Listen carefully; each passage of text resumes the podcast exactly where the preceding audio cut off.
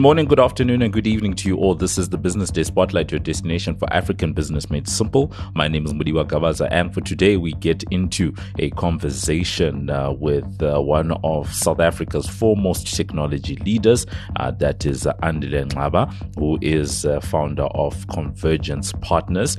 Um, he serves as uh, the chair.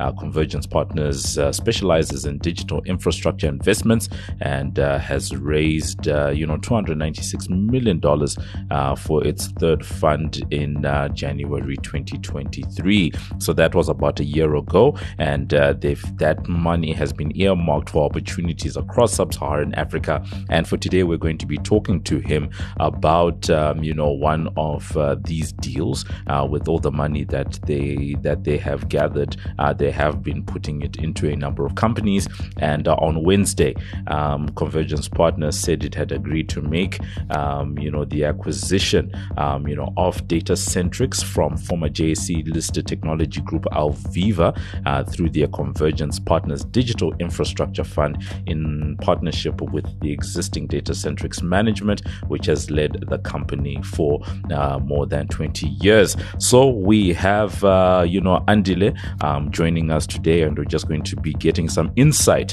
into Convergence Partners, the investment philosophy, private equity, you know, how they're thinking around um, their technology investments, uh, the types of technology that they're looking to invest in, and uh, their overall uh, thesis around um, you know investments in the region and how we can build up more businesses uh, that can be invested in uh, in future.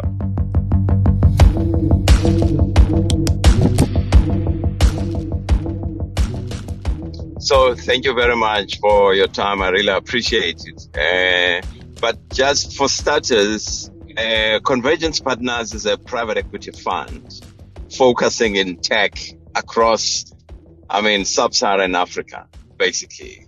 I mean, that's our mandate. And we are an impact investor, meaning that ESG is very critical in our, in our lives. I mean, in companies that we invest in, in our portfolio, basically we report on impact in all the companies that we are involved in.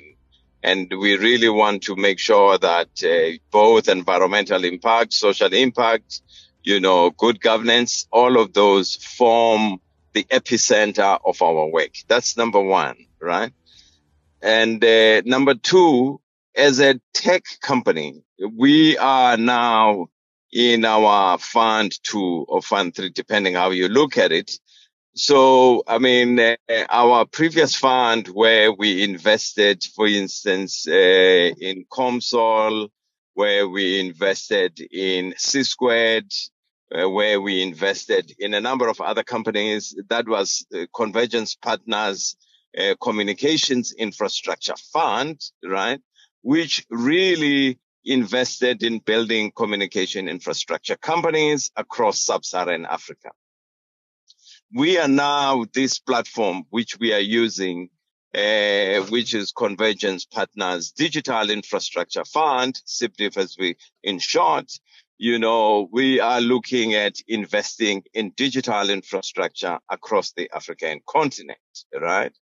Now, I'll give you one or two examples. I mean, over and above some of those examples you have made. So we invest in technology companies and uh, we put in growth capital whereby we say, you know, this company is basically geared for growth. I mean, given where it is, it's a tech business. It's in sub-Saharan Africa. It addresses impact issues. And all of these things are very important when we make decisions about, uh, you know, the companies we invest in, right? Now, you know sub-Saharan Africa. There is ECOWAS in West Africa. I mean, COMESA or East Africa, SADC in Southern Africa. Some companies are country based and some companies are pan-African in nature, meaning that they operate in multiple countries, basically. So we do look at this as important too, basically, I mean, as, as I've said, you know, some of these companies have a much bigger footprint beyond one country.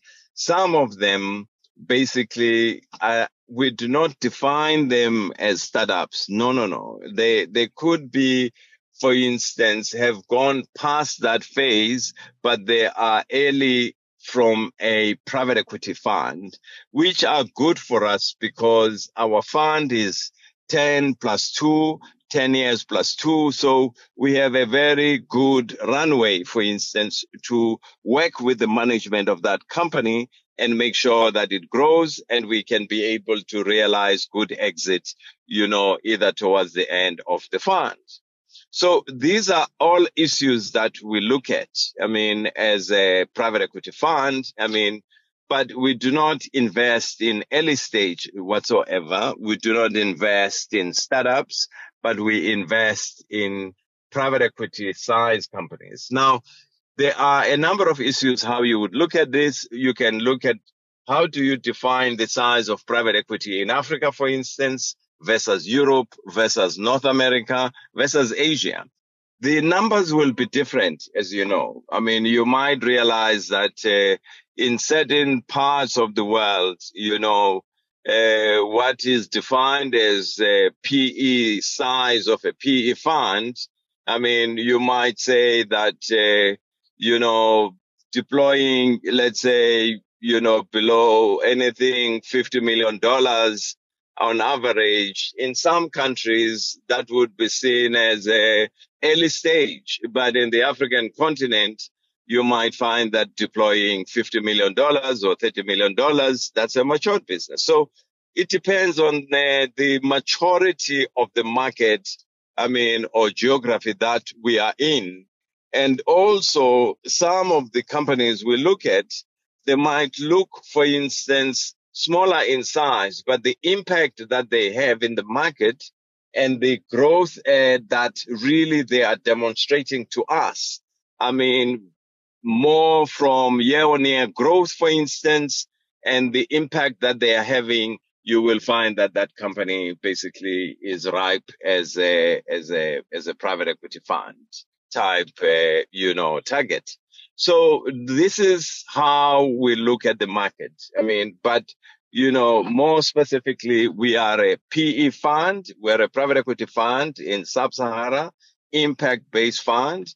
And, uh, you know, we don't do, you know, venture or VC or early stage, but we look at companies specifically for where they are and who they are and what they have done and how they are in their growth curve as we measure it based on our mandate. I don't know if that answers your question.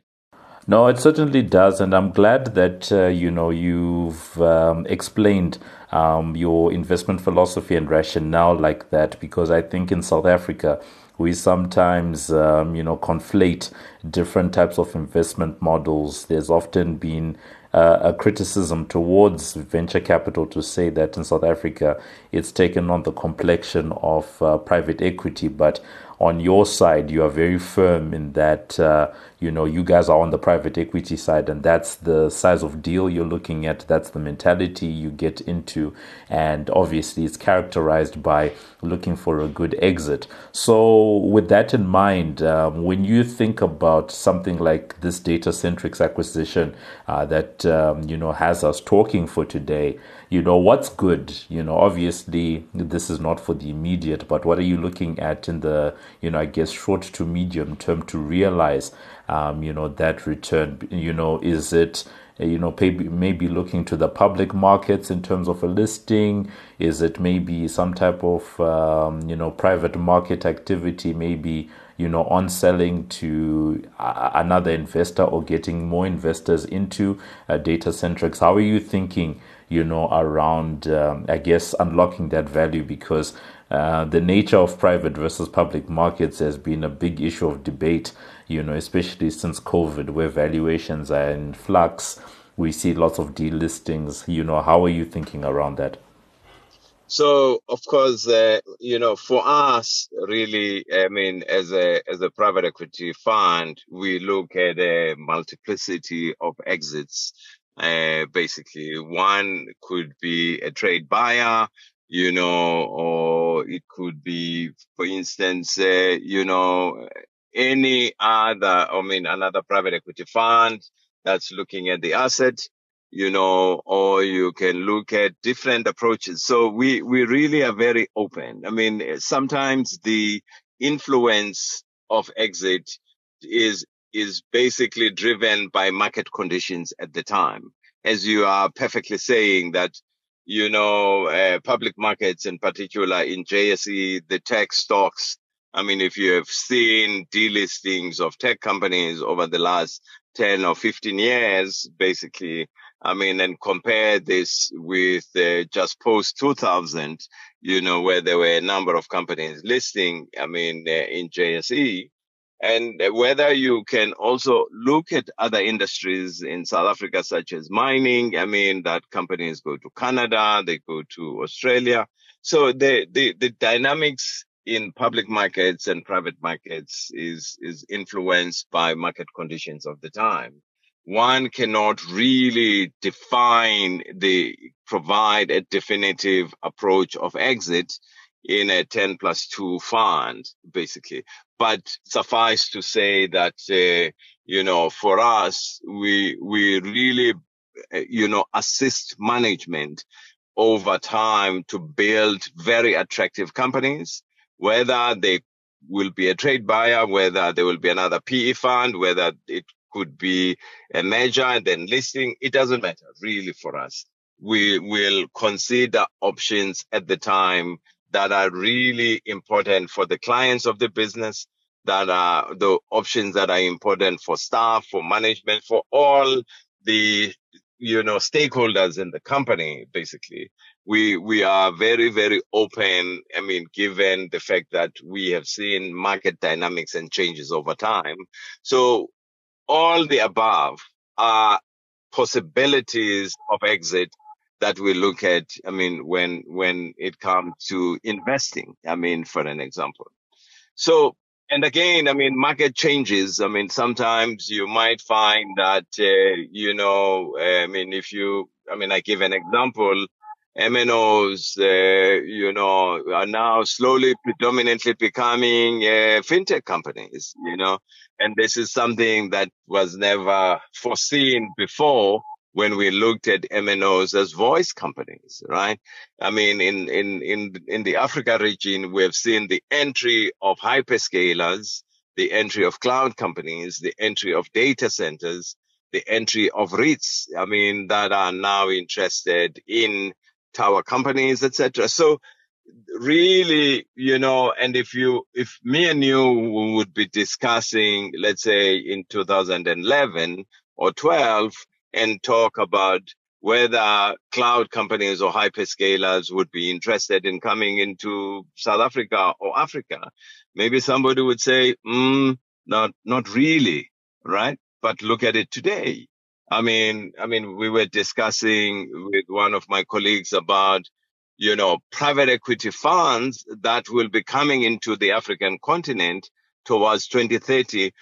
I can tell you all the big names in the PE environment will be in Africa in the next five to seven years. I mean, you might not see those names today, but you will see them in the next five years or so. And these are some of the, as the African markets mature and they become global and that the assets in Africa basically are, attractive to not only PE funds that we have seen historically, the likes of Convergence and Ethos, but international PE funds will be interested in this market. And similarly, you know, a number of international trade buyers or a number of international players. So the, the dynamics in the market are changing and therefore exit opportunities will be great in the next five years to, to 10 years or so. All right, that's really great, um, you know, Andile. And I think um, where we can uh, end off being cognizant of your time is on two points, just reflecting on, um, you know, what you've just said now. Uh, the first thing, you know, that we're curious about is um, because you've had such a um, you know, long, uh, long career in private equity and investing, um, you know, and you've got the different funds. When you look at your current, you know, slate of investments, um, you know, whether it's Datacentrix, um, you know, C squared, uh, 42 markets, E4, you know, all of the different places where you've been allocating. We, we have exited E4. I'm sure you know that, right? Yes, yes. Yeah. Um, the current ones that are in yeah. the the current the ones that yeah. are in the portfolio. Do you what approach do you take? Do you take a we are simply looking at each asset in isolation and making sure that the business case is good and we grow it as an individual company or do you take the approach that some um, you know investors take where they try to create some type of synergies uh, between the companies that they have in their portfolios so i mean uh, for us i mean let me i'm going to give you a long answer i mean yes please yeah. So for us, I mean, you have private equity funds that are generalist in nature, right? That invest in real estate, in healthcare, in tech, in financial services. No, we are not. We are a tech focused investor. So issues of synergies for us, issues of geographic growth, issues of how that business will expand are very, very important, right? because of exactly the fact that we are a sector focused private equity fund. We are not a generalist fund, right?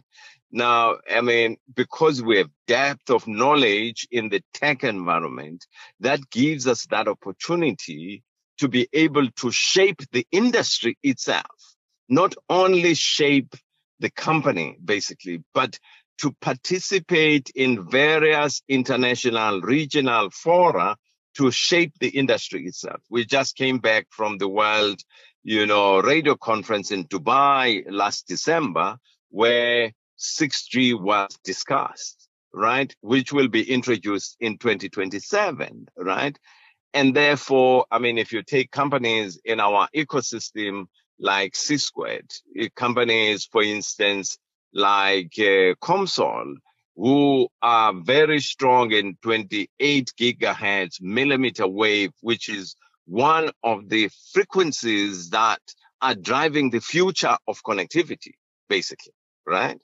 I mean, you take companies like C that has a footprint across the continent in countries like DRC, Kenya, for instance, Ghana, etc. So for us, right? Complementarity is very important between portfolio companies, synergy, for instance, and also our growth strategy. We look at it and saying, what can this company do? Can this company merge with A or B? Can this company grow on its own? So we look at companies in their singular strategy, but we also look at a portfolio from a, um, you know, from a, from a, a synergy point of view. So those are issues as a, as a tech focused investor that we look at. I mean, we, because we understand where technology is going, right? Because we understand the future of regulations, because we understand all of these things, that's why we are able to really position our investee companies or our portfolio companies in a very strategic way. I give an example, the last example. You see, you saw what SEC has done in the blockchain environment, in the Bitcoin environment that ETFs are now, you know, allowed and, uh, you know, people can be able to buy, you know, Bitcoin. I mean, through, you know, ETFs, basically. This is a great opportunity for a blockchain play. Now, remember, there was a lot of hesitancy in the way in which people look at, you know, uh, the entire Web3 ecosystem. So this is again a new area for us that we now are comfortable that regulators in the US and we hope regulators in Africa will start to recognize the crypto ecosystem, which in essence will bring interest in, for instance, private equity funds to now invest in Web3 companies. And uh, so we follow all of these developments. We understand them and we understand also both from a regulatory point of view, globally and domestic regulations in a number of markets. And we understand, you know, the fact that when is the best time for us to enter a particular tech sector.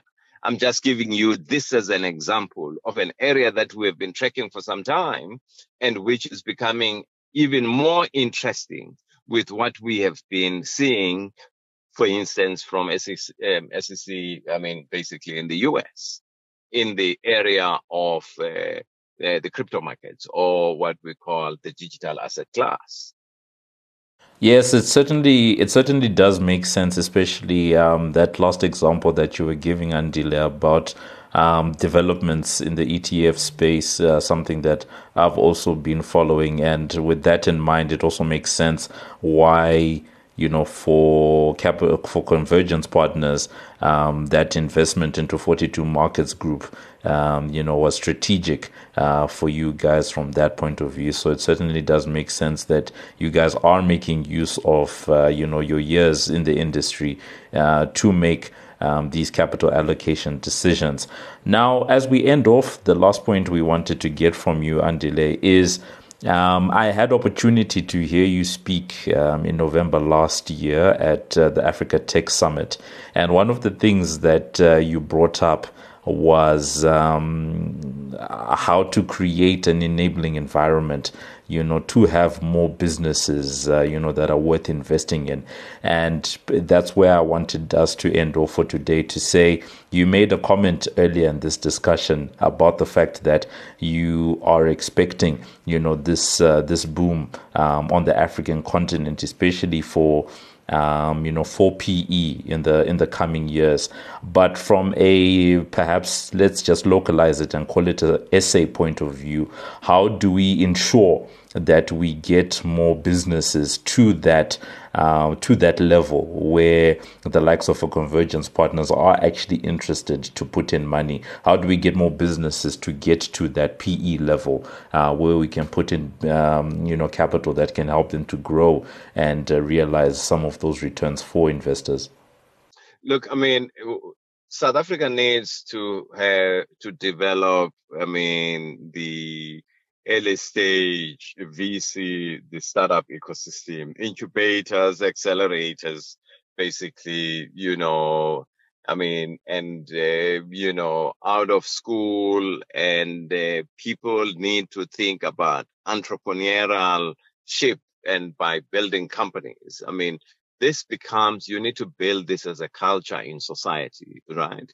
And you need to create that, you know, ecosystem of families funding startups, of, uh, you know, people looking at best ways to start companies. I mean, and fail fast and keep going, right?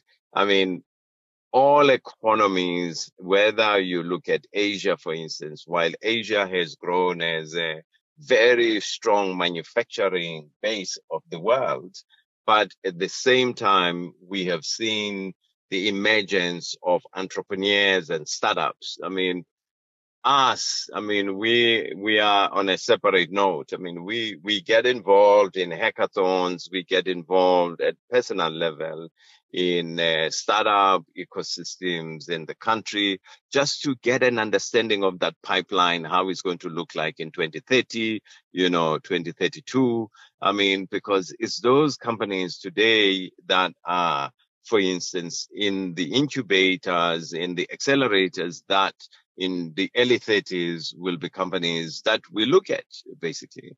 So we are active, I mean, in our individual roles in the support of the early stage ecosystem in our country, in East Africa, in West Africa, through a number of these events in the form of Pan-African hackathons, city-based hackathons, country hackathons, company created hackathons to basically nurture that early stage development. Because, I mean, as you, as you are saying, you are as good as your future pipeline, I mean, in the private equity space. And therefore, VC, early stage, entrepreneurial development, while we are not active there as investors, but some of us as tech players, we are involved in supporting that community in participating, for instance, you know, in making sure that, uh, you know, that layer of our market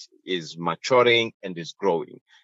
Africa needs that. South Africa needs that. I mean, we really need that. I mean, I always say, you know, entrepreneurship should be taught at high school, at university. It doesn't matter what course you're going to do, but you need to learn how to become an entrepreneur. It's extremely very important, right?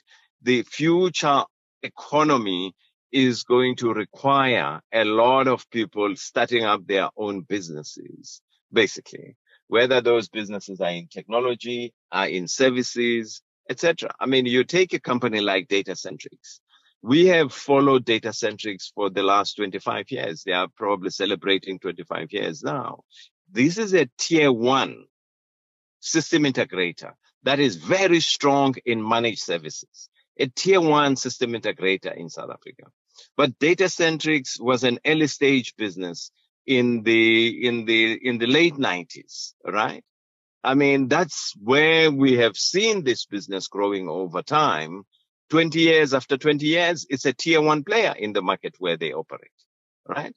And uh, so what one is saying i mean we need to look at these companies today that i mean if if Datacentrix is now in tier 1 a number of companies that can start in the AI field will be tier one, I mean, in their area in the next 15 years or so.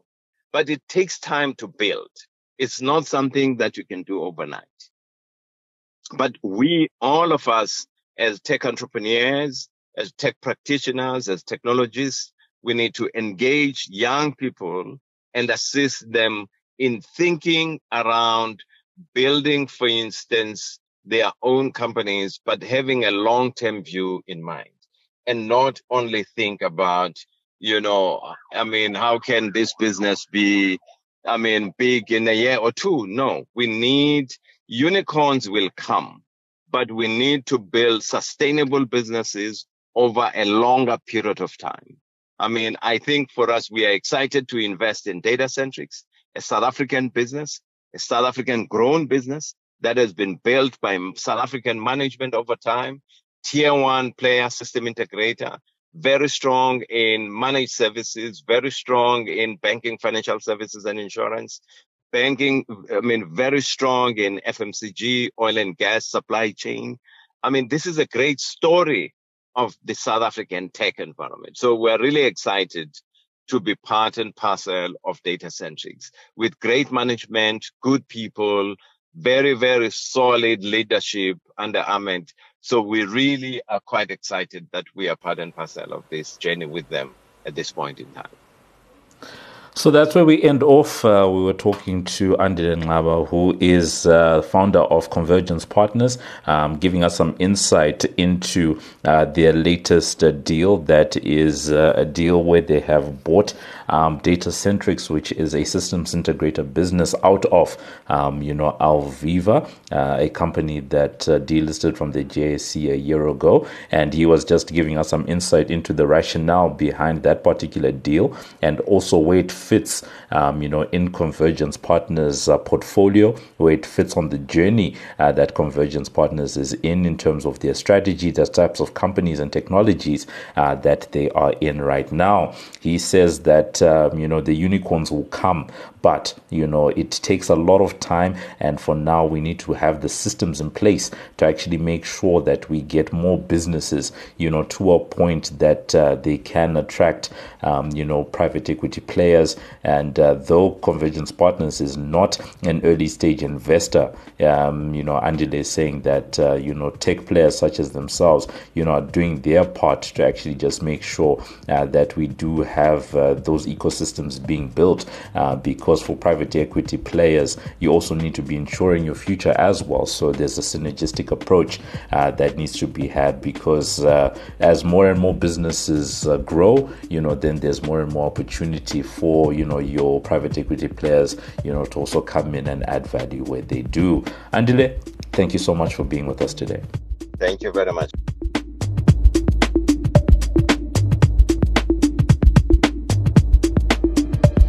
And that's been it for this edition of the Business Day Spotlight. Remember that you can find our latest podcast on Business Live. That's under the podcast Business Day Spotlight tab. On Twitter, we're hashtag BD Spotlight. And remember that you can review and subscribe for free on iono.fm, Spotify, Apple Podcasts, Google Podcasts, Pocket Casts, or wherever you choose to get your pods casted. I've been Mudiwa Gavaza of the Business Day and Financial Mail. And this has been another edition of the Business Day Spotlight, which is a multimedia live production. So us myself and the rest of the team, it is a good evening, good afternoon, and good morning.